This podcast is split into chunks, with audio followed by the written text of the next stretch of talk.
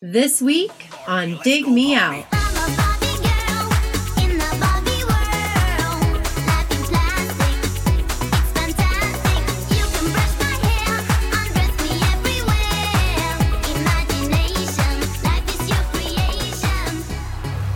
With your hosts, Jason Ziak and Tim Minneci. Jay, we're back again with another episode thanks to our Dig Me Out Union on Patreon. You can help us make the next episode happen by joining us at dmounion.com or digmeoutunion.com, just like Chris Thacker, who joins us, already hopped on the message board. Mr. George Hamilton III, welcome. That's his. That's his. Uh, his avatar, his moniker, his uh, alias. That's a quality avatar. It is. Uh, for this one, we it's all up to the the patrons on this one. We put it out there. We wanted to do a roundtable. We didn't have any ideas. Tapped out, uh, and we said, "Give us some ideas. Tell us what uh, what do you want to hear." And the overwhelming majority of two said guilty pleasures of the 90s, which means we're going to have to actually define what it means to be a guilty pleasure or to have a guilty pleasure. If there are still guilty pleasures, Yes. uh, like I think now, I don't know that maybe music has guilty pleasures. I think maybe like Real Housewives of Atlanta might be a guilty pleasure, Yeah. but I don't know that like listening to pop music is a guilty pleasure. Yeah. There's something about aging and music just becomes less, uh, I don't know, it just seems more open, whereas television is still very, I don't know, judgy. You give up the fight. You just get you just go whatever. Yeah. just- Uh, but there were definitely some some things that uh, I listened to in the '90s that maybe if I had been more honest with the people around me, they would have looked at me sideways, um, and not uh, and not let me play in the rock band with them. Uh, so we'll see what happens here now that I'll confess these things uh, 20 or 30 years later. Well, we couldn't do this on our own, Jay. Uh, it's a roundtable. Of course, we have to have a group of people joining us from the community and uh, doing so for this week, all returning champions from uh, this. Well, this is actually, uh, we got two returning champions Phil Fleming. Welcome back, Phil. Hello. And Marissa Bucksbaum, who has been here for, they've both been here for roundtables and albums. Tara McCook, you've never been here for a roundtable, have you?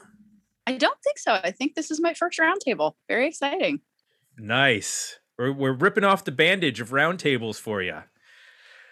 So, guilty pleasures. How are we going to define this? I think that's the. I, I actually had to go to like Wikipedia, like, what's a guilty pleasure, Wikipedia? Can you please explain it to me? Um, and started reading some articles about like, there's like some really harsh interpretations of a guilty pleasure, like something that you're actually ashamed of and that Mm. you feel like embarrassed that you're Yeah. listening to it. And then some of them were like, well, it's an artist that has become uh, fallen out of public favor, Morrissey, and you still like to listen to the music. Yeah.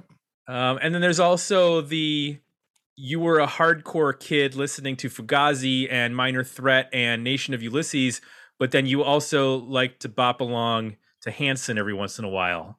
Right. Uh, so th- there's all sorts of like interpretations of of what a guilty pleasure is. So I want to get everybody's sort of thoughts on that. Jay, what do you think? What's a guilty Well, pleasure? Even in the ones, the examples you shared, there's a common theme of, of shame there. Now, how extreme the shame might be, I think is up to each of us to decide um, what, what we then consider guilty. So I, I have like like three buckets. I, I thought through. One would Three be buckets like of shame. yeah that like seem a little awkward now and i'm still coming to terms with like whether i should be ashamed of them or not like when i think back i'm like oh yeah i spent some time listening to this or that. That was weird. Um then there's the definitely we had some embarrassment at the time meaning like i had a there were some subset of friends i had that i wouldn't feel comfortable telling them that i listened to the record or like like the song.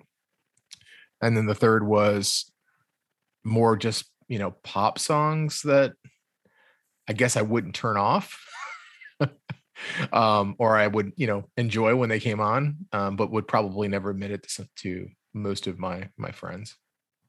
Okay. All right. I think that covers a lot. In the spectrum of shame, Let's let's ask our guests here, Marissa. I'm going to start with you. What would be some your definitions of a, what a guilty pleasure is? Um, Your shame That's- buckets. that's tough because I feel like it's um there are a variety of sources of guilt, and um I think there's like there, there's the uh, the endogenous sort of self-imposed um, failure to live up to your own standards. Um, there's external guilt where you'd like you'd be embarrassed. There's the shame factor. Would you really want to disclose that you love Matchbox 20 or the Goo Goo Dolls or Vertical Horizon to one of your friends? Um, and I think sort of a combination of the two would be the incongruity factor. Like you're you're listening to something that's totally at odds with um, your typical fare. If you self-identify as an alternative rock fan and you're listening to Spice, which is I think the debut album by the Spice Girls. Did I get that name right? Yes. yeah you know just the the disconnect there between how you present yourself how you think of yourself and um yeah getting a like a lot out of larger than life by the backstreet boys or something like that. So um i i think that in terms of um like like guilt is a real sincere like oh boy i feel bad about listening to this. It, that's more along the order of something like yeah marilyn manson or Morrissey or artists who have fallen into disgrace as a result of um, their their distasteful actions. But I th- when I thought of like guilty pleasure when the the actual subject was pitched for the roundtable, the um, oh shit, I listened to chick music was like the that was my knee jerk. You know, the, well, that's the a good point, though. the WPLJ adult contemporary alternative rock with uh, extreme scare quotes attached from like the late 90s, which was when I was listening uh, to the radio and starting to develop my own music taste. So I have a soft spot for for that kind of stuff. Well, I, I do want to touch on a couple things you said. I think that there is an unfair targeting of pop music, which tends to be predominantly female dominated in a lot of ways, that becomes like a sort of uh, self-fulfilling you know this if it's made by a pop female it's not worthy of serious consideration it makes it a guilty pleasure but Right. Like why why is a thousand miles by Vanessa Carlton like a you know why why would- why would I seize up and cringe and, and, and admitting to still thinking that song slaps? Um, and it does. It's a really well written, great song. It's a it's like a flawless composition, but it it would be the butt of a joke, I think, um, in some alternative circles. Right. And then I also there was another thing you mentioned. You mentioned Larger Than Life by the Backstreet Boys. I saw a band that I really like, and Jay, you did too, Czar.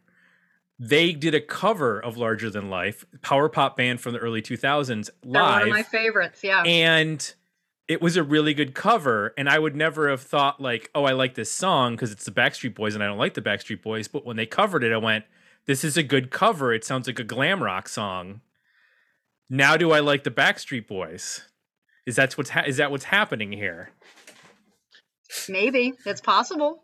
And hey, you know, if, if the if the composition itself is solid, sometimes it's just a matter of the marketing that's attached Right. Good point. Or, or the instrumentation. You know, I, I totally get why a, a power pop cover of Larger Than Life would sell to the the Dig Me Out demographic, whereas the uh, the original might not pass the spell test.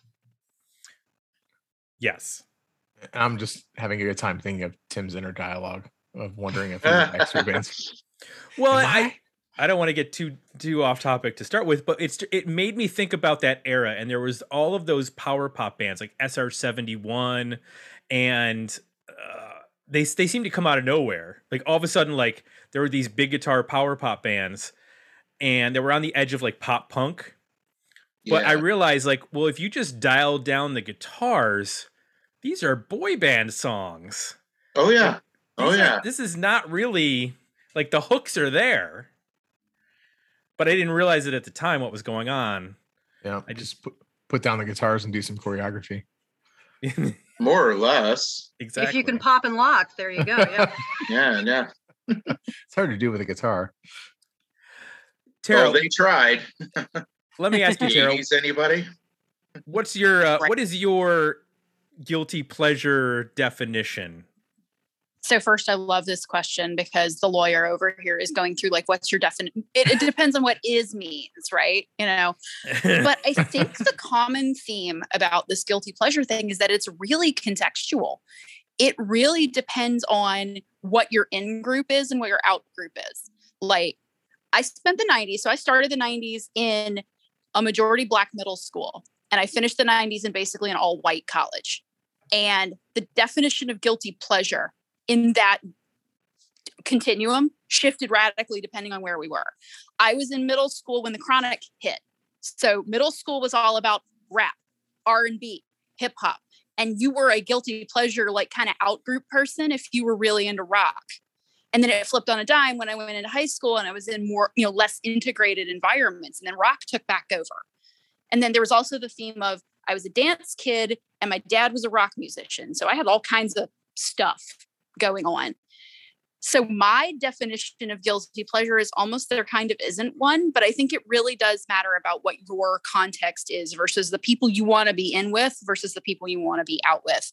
And like Marissa said, and like y'all teased out, I think that there are sociological ramifications to who gets to be in and who gets to be out. And a lot of the people who get to be pigeonholed into that guilty pleasure tend to be women, tend to be LGBT, tend to be minorities. And there's also that thread that we get to play with too. So you could go, I mean, there's probably good dissertations on this somewhere, I would guess. But that's kind of my. Kim, I'm I'm hearing another book. well, hey, I've pretty much written a book about guilty pleasures. Uh, you know, when you consider power where power ballads are in in the uh, Yeah. pop culture continuum of seriousness. You're just, just that's just the start. I know There's a whole series here. the guilty pleasure series. yeah, it's like I'll be the 33 and a third, but guilty pleasures. there you go, Phil. Yes. What what what are your thoughts on the discourse surrounding guilty pleasures? All right. Well, it, I, judging from from what Marissa and Tara both have both said, I am considerably older than they are. Um, but I had long since gotten over the idea of a guilty pleasure. Um, but I also got over it pretty young as well, because it just one of those things that I just noticed right away as as more like more likely when I went from middle school to high school. Now I was graduating high school when the chronic hit, and so and so that like and I and I was in a I was in a ninety nine point six percent white high school. Um, two Asian students, no no black students in the entire school, not nothing like that. Um, and everything was basically dictated by what mainstream radio was playing them or and a combination of mainstream radio and mtv and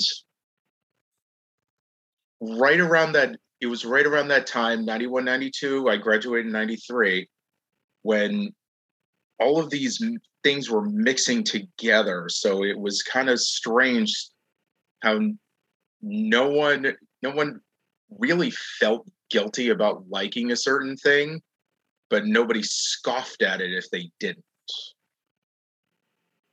um so i i had to put my my thoughts into a context going further along going into college where people were definitely more into hip hop and i was definitely not. And for for me it was more continuing to follow specific artists going into going sorry going as along the 90s rather than just adopting whatever new thing came around. Well, it's interesting that the chronic has been brought up because I feel like that is a delineation point for hip hop in terms of I was listening to hip hop as far back as like Run DMC in the in the 80s and anything that was on the radio like the Fat Boys and what have you, Tone Loc, uh that kind of stuff up until like the Fresh Prince, MC Hammer, those sorts of things. And then as soon as the Chronic hit, because that was such a huge mainstream hit, as opposed to say NWA, which was still sort of like underground for most people. Like people only heard of it in terms of controversy, the same way they heard of like Two Live Crew in terms of controversy, not that they'd actually heard the records. But well, the Chronic, well, up, up until the Chronic, the only the only hip hop artist that was really taken seriously was Public Enemy. Right. And there and that wasn't something like to me like the chronic is basically hip hop's nevermind in a lot of in terms of breaking through to the mainstream and like re- yeah. relaunching hip hop for white suburban teenagers, which was the, where the, how it basically becomes the probably the most dominant after alternative rock, but even taking over alternative rock by the end of the decade. Oh yeah. Um, but I just remember st- still feeling like I, there was a bit of embarrassment because like, am I still allowed to like MC Hammer now? Like, it, it is or is that and now is that become my guilty pleasure that I still listen to the the cheesy hip hop, the the you know the more the basic hip hop, yeah, right. Of of that, st- I was never into um you know Vanilla Ice, but I listened to Third Bass, uh, and Nice. and, and that kind of stuff. And that continued on. Whereas I had a lot of friends who listened to stuff that was very much in the same uh, vein of, as the Chronic, and I like the Chronic and, and and Doggy Style and stuff like that.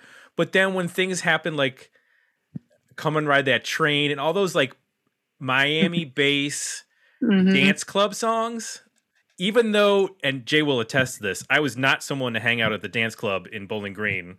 Uh, that was not my scene, but I liked all that music. I have those 12 inches, but it was never something I would ever feel comfortable like busting out to, to like with Jay. I would go to Jay like, hey, let's listen to the 69 Boyz, Jay. He he would have punched me in the face. Uh, there was and that's so, so funny. That's so funny that you say that because all of the stuff that I was going through in the 90s was happening on the Alabama Gulf Coast. And that Miami based, like Southern sound, that, that, ha- that, between that and No Limit and what was coming out of Atlanta yep. was mainstream where we were.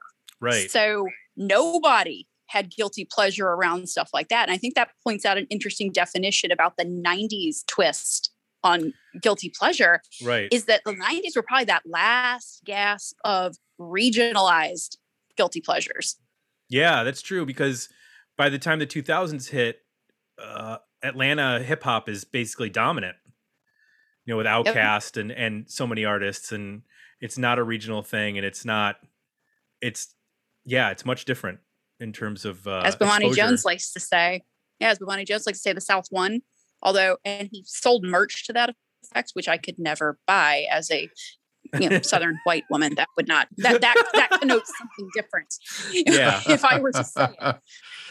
Yeah. Um so let's talk about i've already divulged a few things here so maybe we could go around the room. Jay you said you have some shame buckets.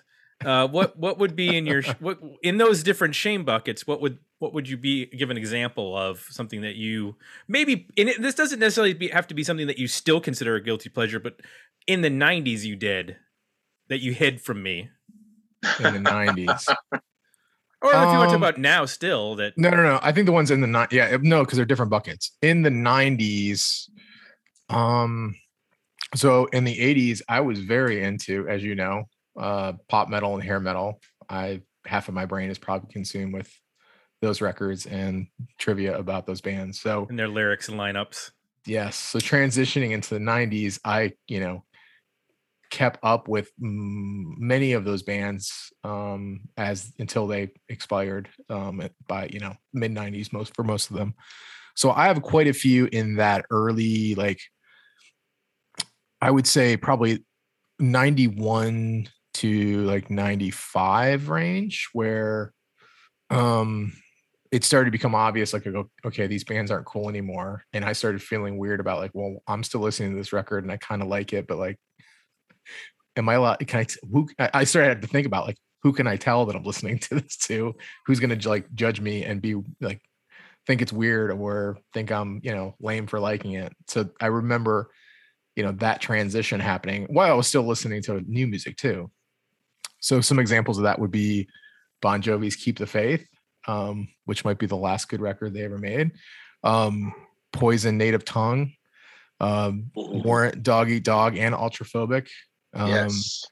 here's one that fits i think both categories damn yankees so you've got Mhm. the Yep.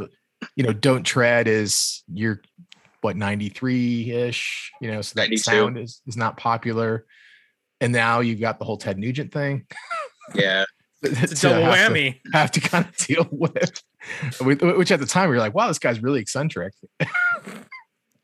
and now it's like oh i don't feel comfortable listening to this music anymore um you know so it's the, i think it's the ones that you know we're really pushing the the later edge um great white sail away which is like probably not even an album great white fans like but i listen to a ton and i think i think i still like it i've listened to it in a while um That's their acoustic record.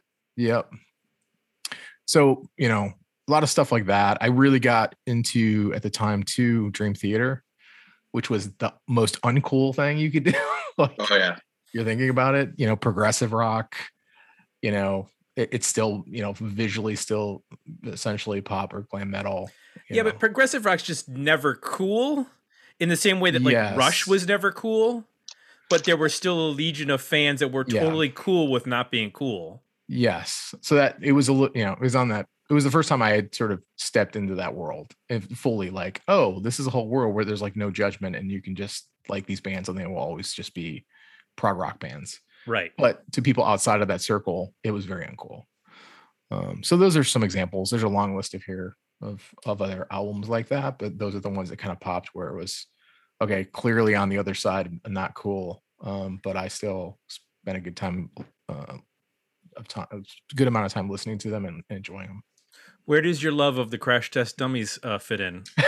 So that's in the awkward now, and a lot of these, a lot of these, I honestly have not listened, gone back and listened to, um, in a long, long time. Uh, and, some of them fall into that weird, like, do I do I feel weird about these because they're female artists? Like Joan Osborne and Sarah McLachlan were two that I listened to quite Oh, you can't mess with Sarah McLachlan. and I'm like, No. I don't. Is that okay? I don't know. Would I still enjoy that now? I don't know. I haven't listened to it in a while. Um, the first Dave Matthews Band Wait, what? Yay. because when I've heard the first single, to me it just sounded like classic rock. Like I What was didn't. the first single? What would you say? yeah. Yeah. It- I didn't have all the. It didn't go down the jam band route yet, and it didn't get to I don't know, whatever they became. It still had like an edge to me.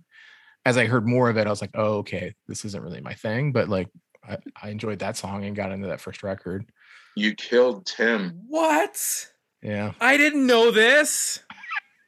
We always My made fun other of Dave choice- Matthews. Wait a minute. We used to make fun at Dave Ma- of Dave Matthews at band practice for years. Yes. And Yes, because behind it- that it became something else. I'm saying the first time I heard it, I was like, oh, this is kind of cool. And I bought the CD and listened to it and I liked it. And then as I heard more, I was like, I don't really like this. you son of a bitch. I love that we get to be party to this. That like Jay just you know throws the grenade and walks away with it exploding in the background, and and, and Tim's in the background trying to figure out how this happened. I think we'll Pulling the the, same pulling the knife from my chest or back. Better Ah. have it. My Oh. other option for for like getting in the mood for this was to pull my Dave Matthews "Could I Have Been Anyone Other Than Me" T-shirt out that I actually just bought another version of very recently. So, I want to address your T-shirt. Dave Matthews. I want to I want to address your T-shirt because it did come up in the comments. Yes. Um, uh, Scott said, Scott Holgram said, "Cracked Rear View is a damn fine record. Overplayed, Thank you. yeah, a bit vapid, sure, still a fun listen. I will agree. I think the songs are are well written. That were the singles. I've, I don't think I've ever listened to the record all the way through, but I've heard the singles. Um, I would I would say there's like you know th- still three three songs that I would not turn off the radio if they came on. You also mentioned "Life Is a Highway" by Tom Cochrane, which uh, Nice. which I don't know, right place, right time. That's you can still listen to that song Well, what well, would that right place and time be? when you're driving it on the highway. Uh, okay. Yes. Obviously. Considering the last 15 years, it's been covered at least four times by country artists Oh my god. Right. I in the exact same arrangement. Hmm Like Now they we- don't add any steel guitars, they don't add it, Nope. they don't like push acoustics, nothing. It's the same arrangement. They and just it, u- and now it's a country song. they just sing with that weird country accents twang thing. No, not even that. Not even that. Covers that are very, very loyal to how they sound, along with playing the song exactly the same way live as it is on the record, is very much a country thing. My husband is very into country music because his family's from North Alabama. And if you ever hear a George Strait live record, you should check and make sure you're not looking at a studio album because that's that's a thing. But yeah, um, and also Tom Cochrane, the art, the original Life as a Highway artist, is something of a Canadian songwriting legend. I have Yeah. Canadian buddies who were like, "That guy's a genius," and I was like, "Oh wow, we must have missed something." Well, that, I mean, it got o- it it got overplayed to death Yeah. for the and year. It seemed like it was out for a good year, like saturation airplay for a year. Mm. that could but al- I almost mean, be another roundtable of like weird songs you did not expect to be hits that ended up being Yeah. hits. And you're like, where did this guy come from? How did this happen? yeah, Well, no, yeah. but uh, it it is it, it. I I said it back then. It actually is quite a well written song. I just it just got to saturation airplay where you just did you, just wished it would go away so Right. you could miss it. Yeah. Let's get Oh. into some of the comments, and we can we can comment on the comments from from Patreon. Uh, we just had Scott's comments. Richard Waterman said, "Let me give you some of the guiltiest of the guilty. We can debate these. So, Boyz II Men two. I I've come around. Great place, I've great time. I've come back Great place, around on Boyz II Men.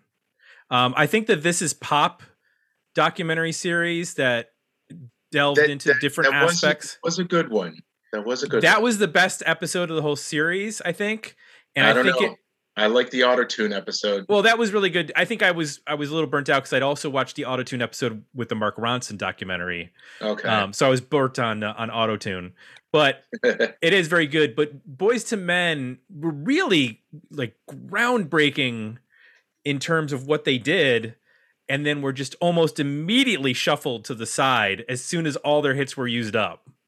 Um, it was amazing how fast they fell from like twenty thousand to two hundred seats in in the span of like a year. Um, he also mentions Wilson Phillips' "Shadows and Light." I don't, I don't. That must be like after the debut. the I don't, second record, yeah. okay. Mhm. Wet, wet, wet. Love is all around. I don't know that band. That that's they they were mostly a UK thing. Okay. Vanilla Ice, hard to swallow. Is that his new metal? Yes. Oh Yeah. gosh. That was his 1999 new metal record. Oh goodness. That's so guilty. You should be arrested. I mean, I don't know that I've ever listened to it. I think maybe MTV like did a spot on it or something like that. But uh, is that a guilty pleasure or is that just like you like it because it's so bad? I don't I don't know where that I don't know where that falls. He says Hootie and the Blowfish is Fairweather Johnson. I like that record. Okay. you can come full circle. I mean, I, I realized, and this is this has happened to me with the Goo Goo Dolls, where you your your fixation on your own mortification just kind of you maybe it's a psychological coping mechanism. You know, you you, you come all the way back around and you, you take ownership of it, and you you feel the need to reclaim it and defend it and argue in favor of its you know actual legitimacy. Huh. Okay. Which is how I feel about the Goo Goo Dolls being classified as like corny post grunge replacements for girls. That's why it's good. I hear you on that. He also mentions Crazy Towns, The Gift of the Game. That's the album that has the butterfly. Butterfly. Oh my Oh. god. Now it's gonna be stuck in all of our heads forever. Oh, I was in college for that song, and yeah, I'm still, I still haven't forgiven them from the overplaying. Yeah. Um, and then, of course, Billy Idol's Cyberpunk. Uh, he mentioned that one. uh, Paul Richardson mentioned the Spice Girls Spice. Uh, he says deserves consideration for the awesomeness that it is. And then Keith Bad, she really he teed it up here. Celine Dion, it's all coming back to me now. I justify this by saying I like Jim Steinman, not Celine Dion, but I really just like the drama. Oh man, I would take that to my grave. That's not even like a guilty pleasure that I would divulge. Um, so he mentioned some country stuff here. Billy Ray Cyrus's "Achy Breaky Heart," Brooks and Dunn, "Boot Scoot Boogie." Oh, Yep. oh, oh, oh. This is hurting me. Well, so I gotta I gotta mention this here. I don't know if I've ever talked about this, Jay. Uh oh. So I You in the gonna- you mid gonna shock me? '90s, I, I went to a Toledo honky tonk, which is not Wait, a let's sentence. Let's pause on that. Toledo. Toledo. This is Tom. this is payback, Jay. This is this is payback. Yeah, seriously. the, payback. uh, I mean, there's the nothing less honky tonk than Toledo.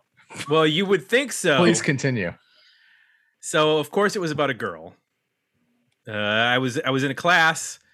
Uh, it was a girl. She was bringing. She was had a friend coming up from Atlanta. Sorry, Macon. Coming up from Oh, Macon, wow. Georgia, In Georgia. and they wanted to go hear some country music. And uh, my friend was like, "Well, I know there's a, there's a honky tonk in Toledo."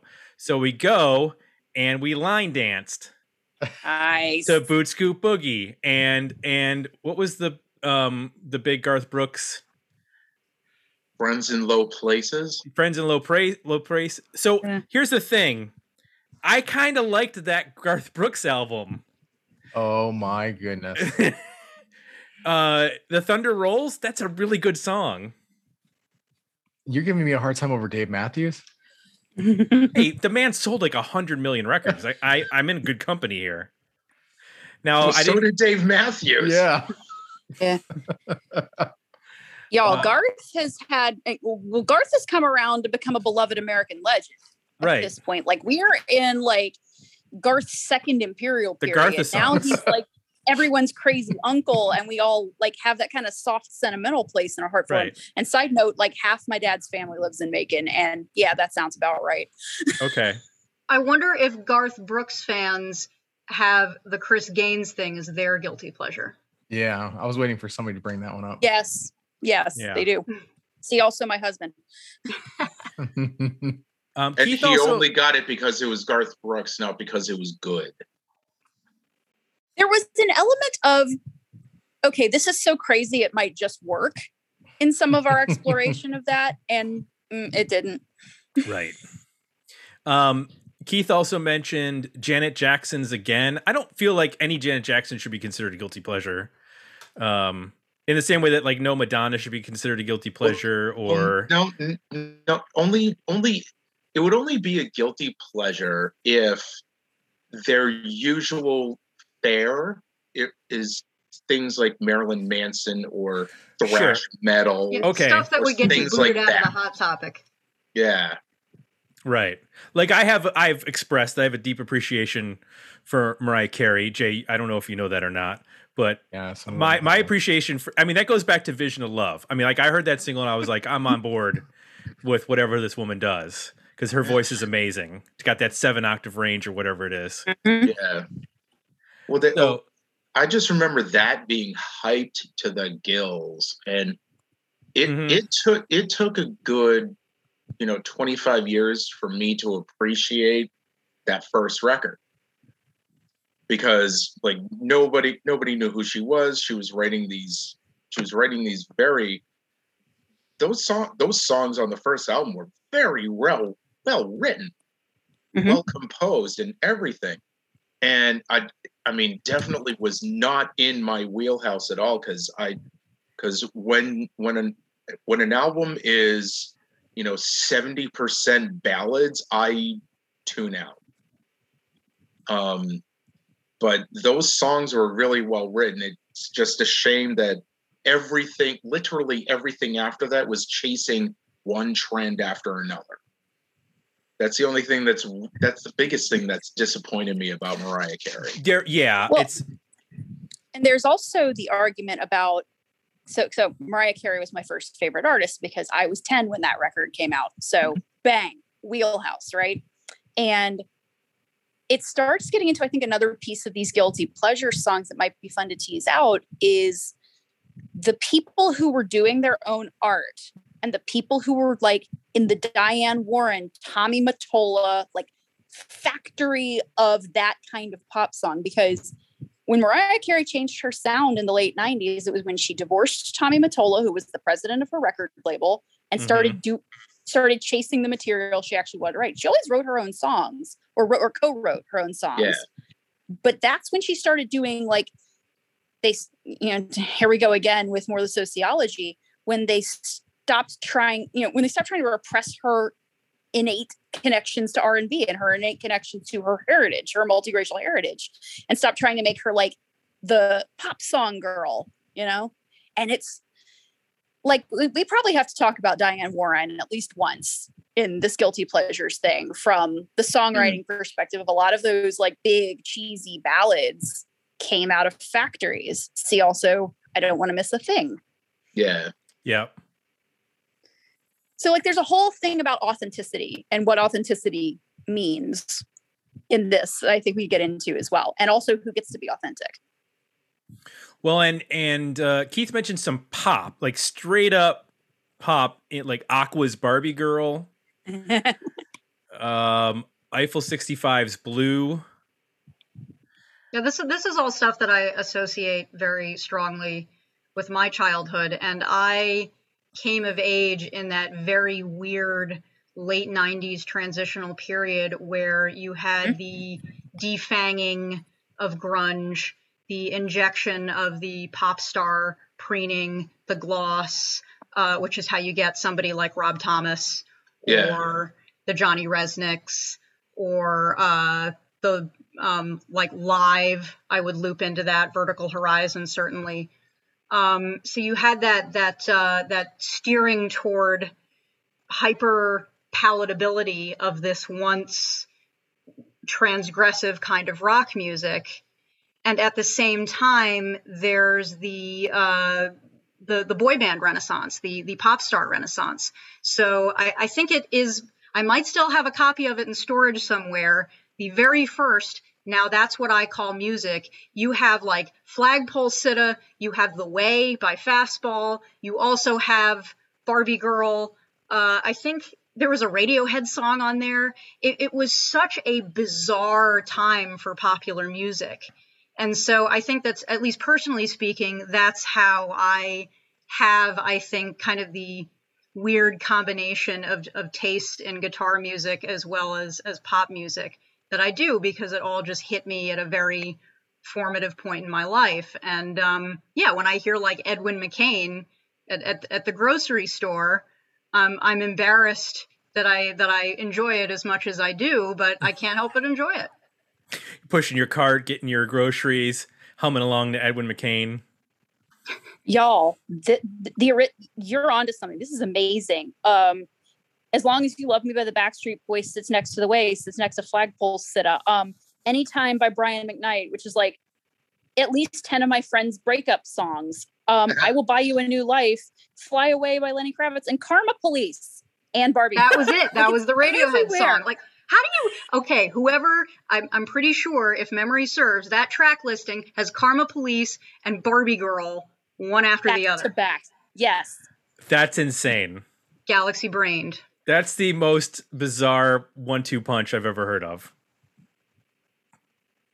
And that's why I struggled actually identifying things that I considered guilty pleasures from the 90s, is because that end of the 90s was such like just, I mean, eclectic doesn't even do it justice. Everything was everywhere for like 18 months. And it was all like mainstreamed. So it was like All right. there was Now, a lot going on. now you can say the exact same thing for, in my case, in 1991. same thing. Yeah. Dance pop with the with the rise with the rise of of alternative rock and grunge. All the all all in the middle with with the last the last like 12 18 months of hair metal There were a lot of power ballads. And, and That which time, which or the- resulted in a whole lot Yeah. of power ballads. yeah. Yeah, and the Um, hair metal thing, like when I w- I was struggling to come up with a guilty pleasure where like I really had this visceral cringe response to my own enjoyment of it, and it was lit up by Buckcherry. That that is that is a song that like nothing would give me greater pleasure than, than to belt that at karaoke, and in the morning I would I would be going back to evaluate my karmic debt to the universe. But it's it's so great. You know, I'm on a plane with cocaine. Brilliant. If if I could get my voice that high, I would totally do it at karaoke. No, Next time I you're in New York, I'll make you do it, regardless of whether or not you have the range for it. I'll blow out my voice. I don't care. You know, what's funny is that when that album came out, it wasn't as obvious how ridiculous that band was going to be. Like, Yeah, it was just like, it was just sort of like, wow, this is like Aerosmith, but like as a punk band. You know, Josh, it was, Joshua it Todd had that. a, an Aerosmith throwback type thing. Yeah, it, it had like a 70s Aerosmith vibe to it, but with more edge. And Well- then, Well, the, well, the well the being allowed to use profanity in the lyrics probably helped. well, yeah, it gave them, it gave them like a, a calling card essentially for, uh, for some of those, you know, articles and, oh, this is the band, we can't play the chorus and that kind of stuff. Um, some of the other ones that got mentioned, and I, I feel like, uh, there's a reason for is uh K-Ci and JoJo's All My Life. Oh my Um, lord! That's pretty good. I like that. oh goodness. Next, Too Close. I don't know what, oh, that song's abhorrent. what is what is that. It came out it in for that us? late '90s. uh, I will not sing it; it's abhorrent. But it's that late '90s, like kind of R&B pop thing, and Slow the entire jam. song. Yeah, the entire plot Slow line jam. of the song Think of is think of dude, K-Ci and JoJo's All My Life. Yeah, but the dude is singing to a girl about how he likes her and thinks she's attractive, and she calls out his, how do I say this gently, um, physical manifestation of how he finds her attractive. It's a that was boner song.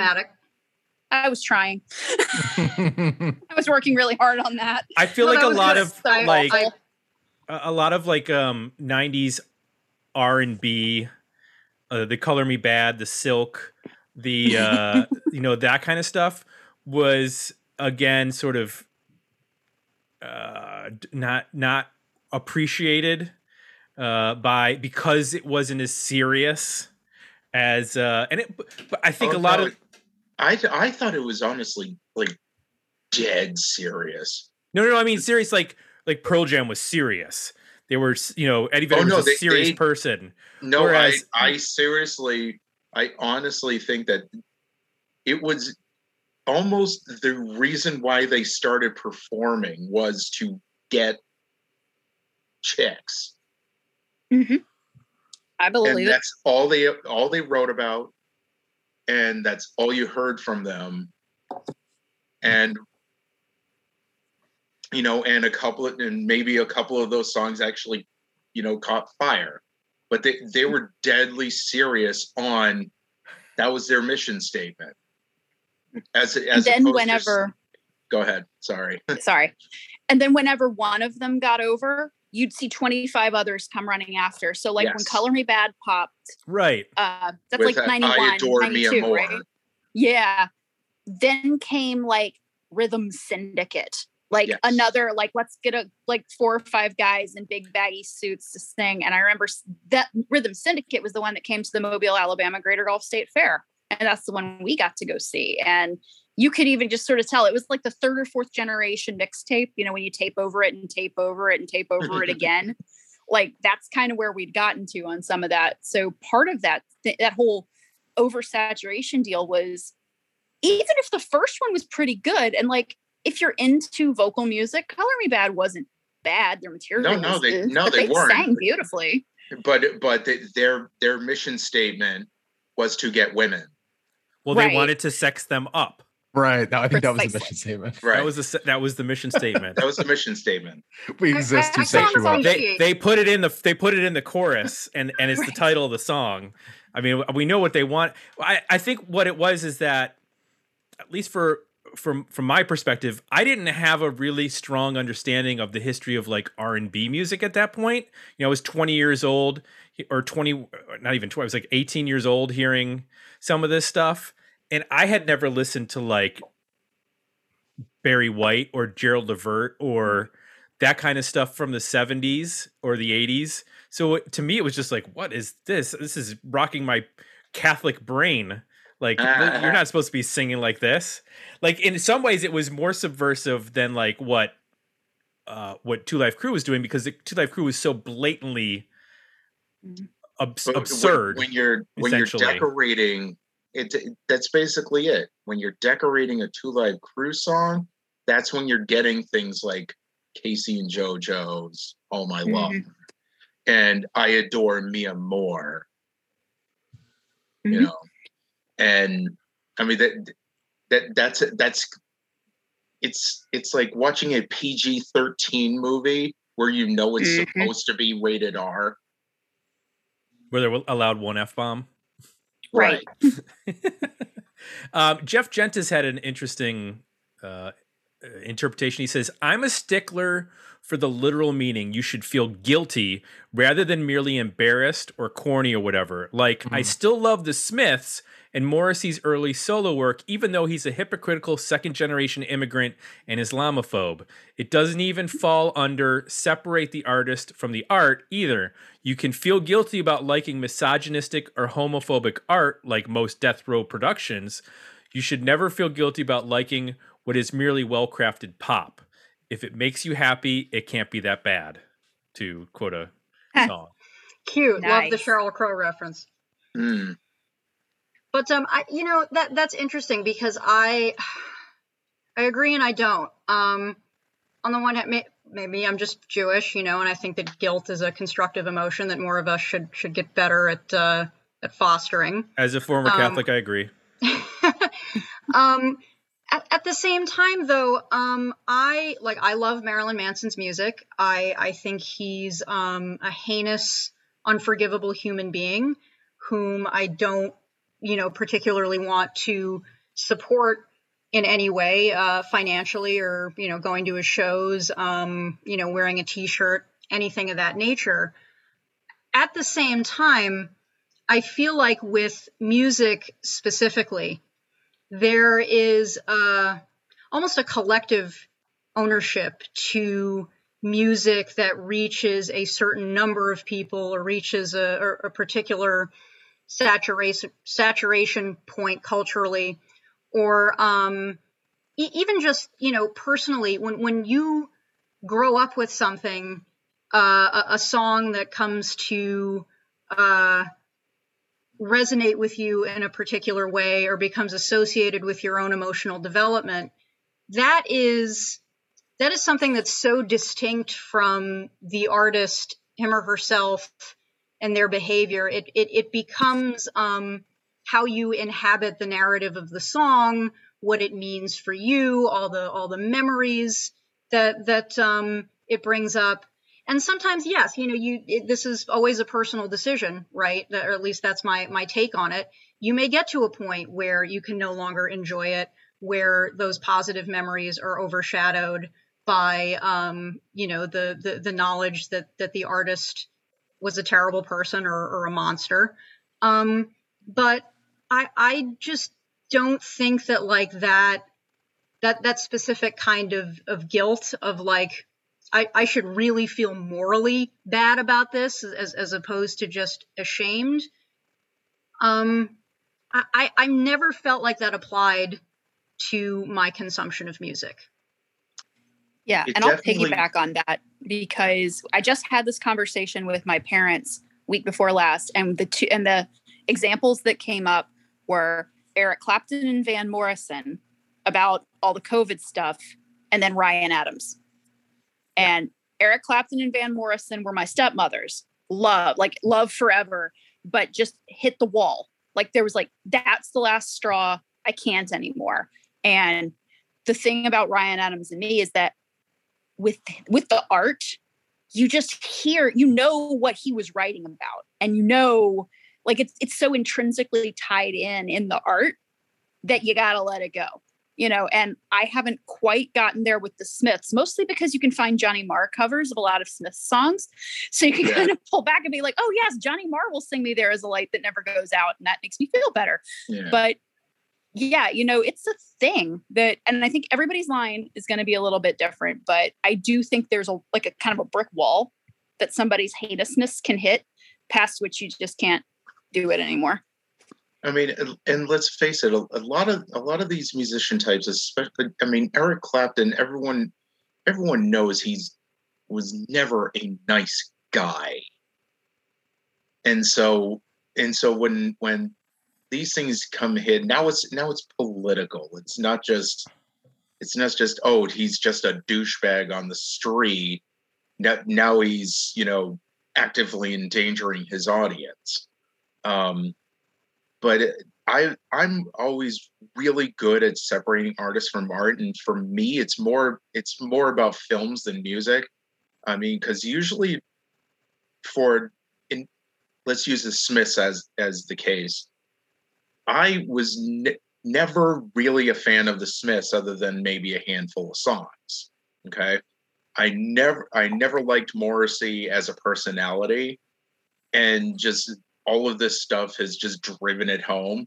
I mean, I honestly think thought he should have been canceled for, you know, disappointing his fans for the 90th time by mm-hmm. canceling a tour. Right, he's he's guilty of of uh, a number of crimes, um, and I think the first that we all became aware of was that he was just a, a, a an inveterate diva. You know. Yeah. Yeah sure. Um, and then it just got worse and worse and worse from there. Um, so yeah, I, I and, and I don't, you know, it's funny because like my, I remember when I f- really felt like personally betrayed because again, I, I expected someone like Marilyn Manson to possibly turn out to be a shithead. Or I'm, I'm uh, honestly you know, surprised it didn't happen sooner, 20 right. years ago. Right. Or a Morrissey type. That the the thing that that you know I was like, oh come on, was um is it Ian Brown who's the lead singer of the Stone Roses or was yeah. it? Mm-hmm. I, I really, dude, you're you're a COVID denialist. Fuck. That was when I yeah. felt, you know, terrible. And I will still listen to those albums because again, for me it hasn't hit what, you know, Tara called the brick wall yet.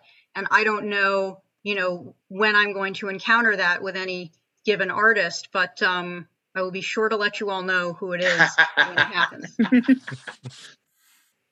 yeah, yeah, and no. like it's easier now, you know, in the w- we have the world's knowledge in our hand, literally. Like I, I'm looking at my phone, holding the world's knowledge, talking to y'all right now. And 20 years ago, we didn't have that. So, like, that kind of calculus around the concept of actual like philosophical moral guilt and guilty pleasure, I think is pretty new.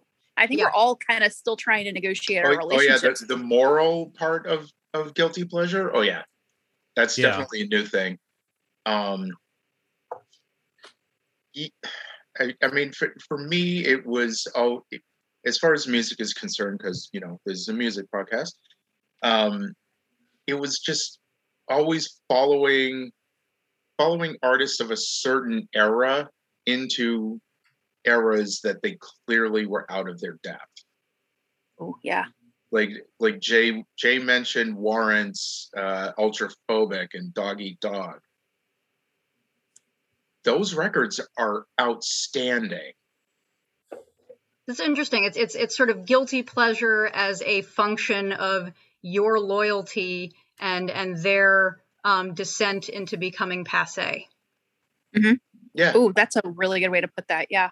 It is, and and I I acknowledge that using that that example for Warrant, like by the time 1999 came around and they were you know basically twiddling their thumbs waiting to get on a get on some random you know nostalgia tour then yeah they were comp- they were very very passe but mm-hmm. I just I just never understood why people would just drop them because they're not they're not being spoon fed it on MTV anymore. Right. It's it's it's Yeah, I uh yeah, it's like being fickle, you know. Oh, so now you're not going to like it anymore just because it isn't cool. And Yeah. maybe this Right. is the power pop fan in me speaking. So to some extent, you know, I take pride in this element of element of my taste that is um like self-evidently retrograde, right? Like power pop, not just in its instrumentation and the kind of, of, of music it's writing, but but the subject matter. You know, like she was just 17, if you know what I mean. That that sort of thing. You know, Mhm. so you uh, you can make the decision to embrace it um, and, and acknowledge what it is and, and its limitations and, and, and its failings and loving it in spite of that. Or yeah, you can just I don't know bury it and pretend that you never had a kiss phase or whatever it was. I spend I- my Saturday mornings um, these days because you know not a lot going on anyways, and now it's college football season, so we have that on the background. But Yeah. there's a group of folks who grew up in the 70s who every Saturday morning at noon Eastern will live tweet whatever Casey Kasem American Top 40 is on the Sirius XM 70s channel, and it is the most fun, pure fandom I have been part of in forever, even though I am 15 to 20 years younger than everybody else in the hashtag. We all get on there and hashtag AT40, and it's like people just really, really excited about like, baby, I'm a want you or whatever. And it is really refreshing because it is so uncool. Like mm-hmm. nobody gives a damn about being cool. Nobody gives a damn about, oh, everyone's going to see me talking about my deep, unabiding love of the Starland vocal band when I was in high school. And like, there's some heavy hitters in there, like Charlie Pierce from Esquire and gets on this hashtag. And like, it's just, it almost deconstructs the concept of guilty pleasure and kind of Mhm. brings it back to what are we all doing here? We're just listening to stuff that makes us happy. Like, Yep. isn't that what we're supposed to be doing? Yeah, and know, what's awesome. cooler than being cool? It's not giving a shit. Ice cold. Ice That's cold. what I was going to say. no, um, Dave Grohl said something about about it. Uh, I'm forgetting. He was doing like some South by Southwest like uh, um, speech or something. He was like, "Yeah, I don't believe in the concept of guilty pleasure. What about just pleasure?" And then he then he went on to rave about Gangnam Style. So Sometimes guilt, sometimes guilt amplifies the pleasure. hey, there you go. If you know it's bad, but you still like it. For example, we have a hard rock station, Jay knows about this in Columbus, 99.7 The Blitz. It basically plays like whatever the new Five Finger Death Punch slash Avenged Sevenfold song Oh dear. mixed in with like Zeppelin, Sabbath, Nirvana, Soundgarden. I flip through it every once in a while. I'll hear something I like. If so click, tuneful testosterone. yeah, if click click mm-hmm. boom by oh, Saliva yeah. comes on, I'm cr- I'm cranking that because that song is so bad, but I love it. It's And to some me, it's like it's like a context again, right? it, it sounds like the downfall of humanity. Like that's the song that like will drive us to become cave dwellers again because all of our our intellect has been uh, has seeped out of our brains. yeah. But I can't help but like love that song because it's so bad. I- I- if they uh, did Idi- Idiocracy now, it would be the, nas- the new national anthem. It would that or or or bodies by Drowning Pool. Oh my god. You could think about something like click click boom like this um, for a while when the washington capitals would play and they scored a goal they'd play click click boom because they scored yay so they play like that little snippet of the song it's like a happy little association so every time i hear that i'm like oh the caps scored awesome so like there's a whole jock jam jam tangent we could take with guilty It- pleasure That's it's a just whole. Pavlovian, you know, Yeah. like, It like you, you associate it with score, goal. Gotta love it. Let's let's wrap No.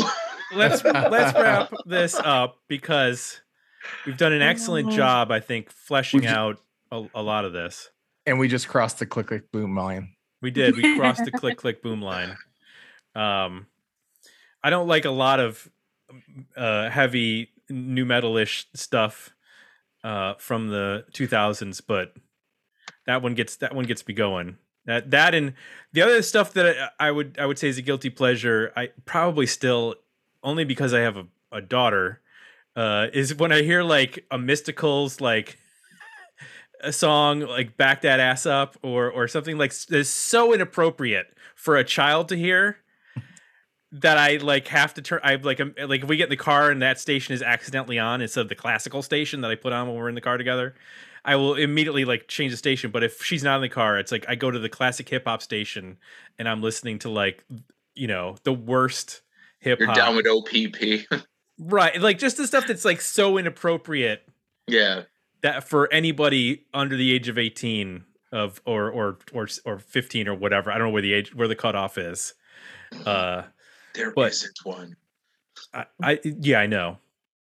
Does anybody else uh, want to uh, embarrass themselves with a uh, guilty pleasure, or are you over guilty pleasures? It's, think it's all kind of- context. No more click click Yeah. booms. yeah, I think we've kind of deconstructed it, I think, pretty well. And I think all of us at this point, and you know, if you grew up in the 90s, I think we're all in a stage of life where we're getting to the this shit doesn't matter phase. We're just, and, and especially in the last 18 months, like, good God, if something makes you happy in 2021, hug that, embrace it, hold on to it, and don't let it go. Because Yep. happy is like real fleeting right now, you know? So, like, Yep. I, I think we've Mm. done a good job of kind of deconstructing that. Yeah. Hundred percent. I mean, if if you did this, if you had this sort of roundtable, even five years ago, that it would be a very different discussion. Right. I mean, Yeah. yeah, even five years ago, definitely ten years ago. But you know what? If uh, counting blue cars by Dishwalla really just makes you feel something, uh, in the year of our Lord 2021, uh, with this interminable pandemic, yeah, I'm, I'm going to listen to that song. Jay loves Dishwalla. I mean that that single took me deep into the second record. Same. I was, out, I was in for the whole ride. Hey, have you guys done an episode on it? No, All right. Well, maybe Mhm. it's going into the hamper, You mean the hopper? the hopper. the I like hamper's where the dirty clothes go, right? Is Well, it- it it it is um you know comparable to Dirty Clothes in a sense. That song, That's- okay. that record. Throw it away. Don't think about it. uh, Uh, I need to I need to thank our our roundtable here who did an excellent job uh, bringing this topic uh, to life, fleshing out all the possibilities, and uh, leaving me out to dry uh, with my uh, honky tonk Toledo honky tonk, and uh, Jay's still shaking his head. oh, head. man. And Jay's I- I Dave Matthews Band. Yeah. I can't get that vision out of my head. You li- line dancing. Me line to dancing. Boogie. At least it wasn't the watermelon crawl. Is Katie aware of this? I don't know. I might I might have to explain after we get out she of here. will know. Well, she, uh, she doesn't listen to the podcast, but she can hear through the wall when I'm recording. So right. I might walk out of here and she might just be staring at me like, "You need to start explaining yourself." You might have a date for line dancing. yep. That that's that's. Is my that even still? I, I, is that still a It, thing? it, it, it is. It's just not nearly as popular as it was back then. Yeah, I'll this could you- be a start of a of a, a beautiful beginning for you, Yeah. Tim. Line dancing. I'm sure there's a place in Westerville. oh, you think so? I'm pretty sure. Uh, I need to thank um, Jeremy Amend, who said he did not have any guilty pleasures. Uh, that uh, Ah, yeah. He he's he is above it all.